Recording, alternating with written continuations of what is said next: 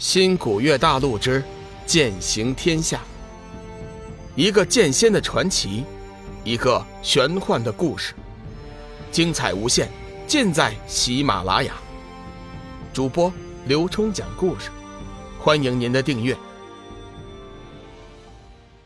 第二百二十五集，气血翻腾，大千世界无奇不有，种族之多。是以万计，但是这人却是万物之灵，虽然先天体弱，却有大法智慧弥补，修炼之道比起诸般种族容易百倍。往往一个修炼数百年的人类修真，就能赶上一个千年甚至是万年的异族修真。所以这天下各类种族都想幻化成人形，再求突破。黑色三头蛟龙虽然是洪荒异兽，身体得天独厚，但是那修炼之道仍旧是艰辛万道，这才急着要幻化成人形。两兽皆知这其中的原委，所以心知三头蛟是不会放弃那能改变他一生的九连生死果的。同样，自己的主人为了救助幽梦，也不会放弃的。三头蛟龙嘶吼一声。六只巨眼中闪烁着妖异的血色光芒，鼻孔中竟然发出一道强劲的气流。同时，三头蛟龙一直不曾张开的另外两个头颅也发出了攻击，两道黑色玄光分别袭向了上古雪麒麟和离恨神鸟。龙宇眼见着惊天动地的大战，心中竟然升起无尽的战意，随后暴喝一声，身上魔光大盛。猛地拔地而起，冲上云霄，手中魔器却是化作一柄古怪的魔刀，径直斩向了三头蛟龙中间的头颅。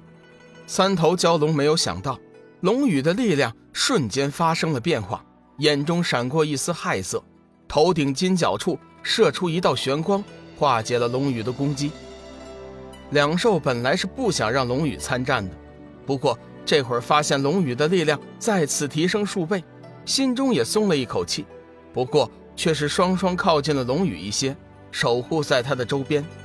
双方再次交锋，漫天流光一影横飞，五颜六色的气团如天女散花一般，在空中四处散射，看似杂乱，却无比的耀眼。离恨红色的翅膀上猛地冒出一道火焰，随后将他的庞大身躯包裹。随着一声嘶鸣，他化作了一道流光。像离弦的箭一样，猛地射向了三头蛟。三头蛟龙中间的头颅微微变色，没想到这尚未成长的神鸟也能释放出那让人生畏的幽恨明火。当下也无暇多想，金角处再次射出一道玄光，化作点点金光。片刻之后，那些零散的金光竟然变得有序，隐隐像是某种古老的皱纹。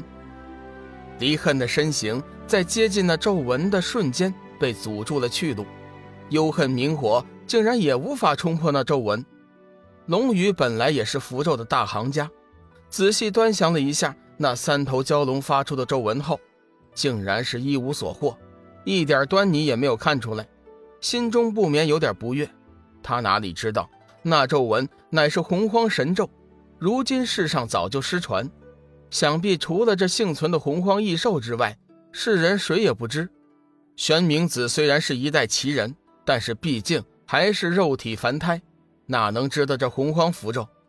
离恨身形被阻，心中大怒，并不甘心，不停地挥舞着巨大翅膀，一刻也不停息。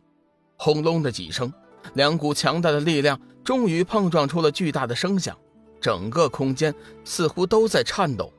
就连身在半空的龙宇也是一阵气血翻腾，差点就跌落云头。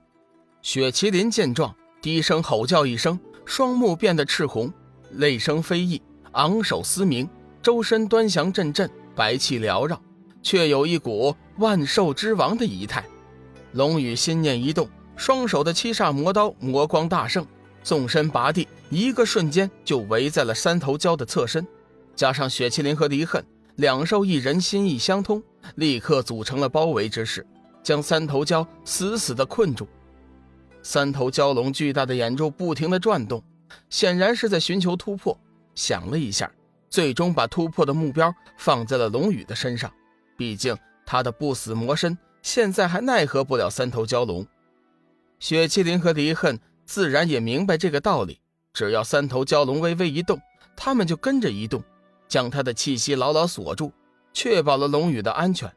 三头蛟龙左冲右突，无论到哪一面，都被浑厚的力量扯回来，逼得他心中大怒。他开始犹豫，要不要施展全力。问题是那样一来，很有可能就会引起天妒，引发天劫。就在这时，雪麒麟和离恨的攻击又开始了，绝对零度，毁灭天地。两兽心意相通，默契配合。此时两兽的攻击，比起先前在弱水河中。对付那黑暗魔兵要强悍多了。只见两个绝技一经施展，周围空间顿时被飓风和寒气所包围，原本优美的景致，此刻全部被毁灭殆尽。如此强悍的飓风和寒气，龙宇虽然有不死魔身，但是也不敢轻易冒险。早在两兽施展时就遁了出去，远远观望，并且在周身加持了数道防御。他担心地看了看。不远处的九连生死果，害怕他在洪荒异兽的打斗中被毁灭。仔细一看，那九连生死果居然一点也没有受到伤害。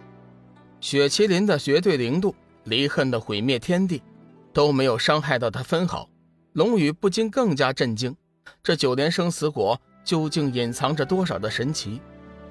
两兽强悍的施为，让三头蛟龙意识到身处险境，急欲脱身。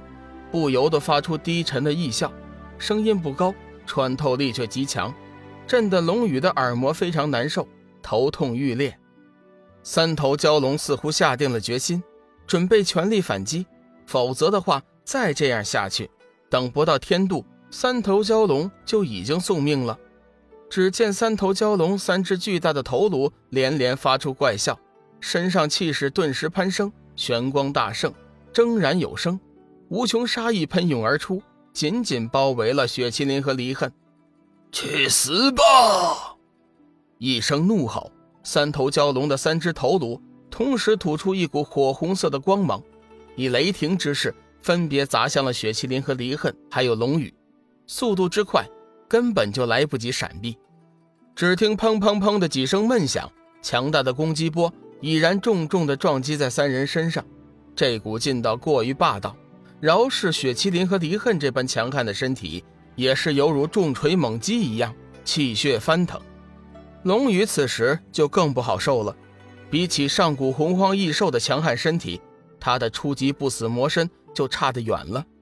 受到三头蛟龙的重击后，身形顿时从云头跌落，狠狠地摔在了地上，砸出了一个大坑。好在七煞魔气的防御也不错，体内并没有受到致命的打击。不过，想要彻底恢复，还得一点时间。本集已播讲完毕，感谢您的收听。长篇都市小说《农夫先田》已经上架，欢迎订阅。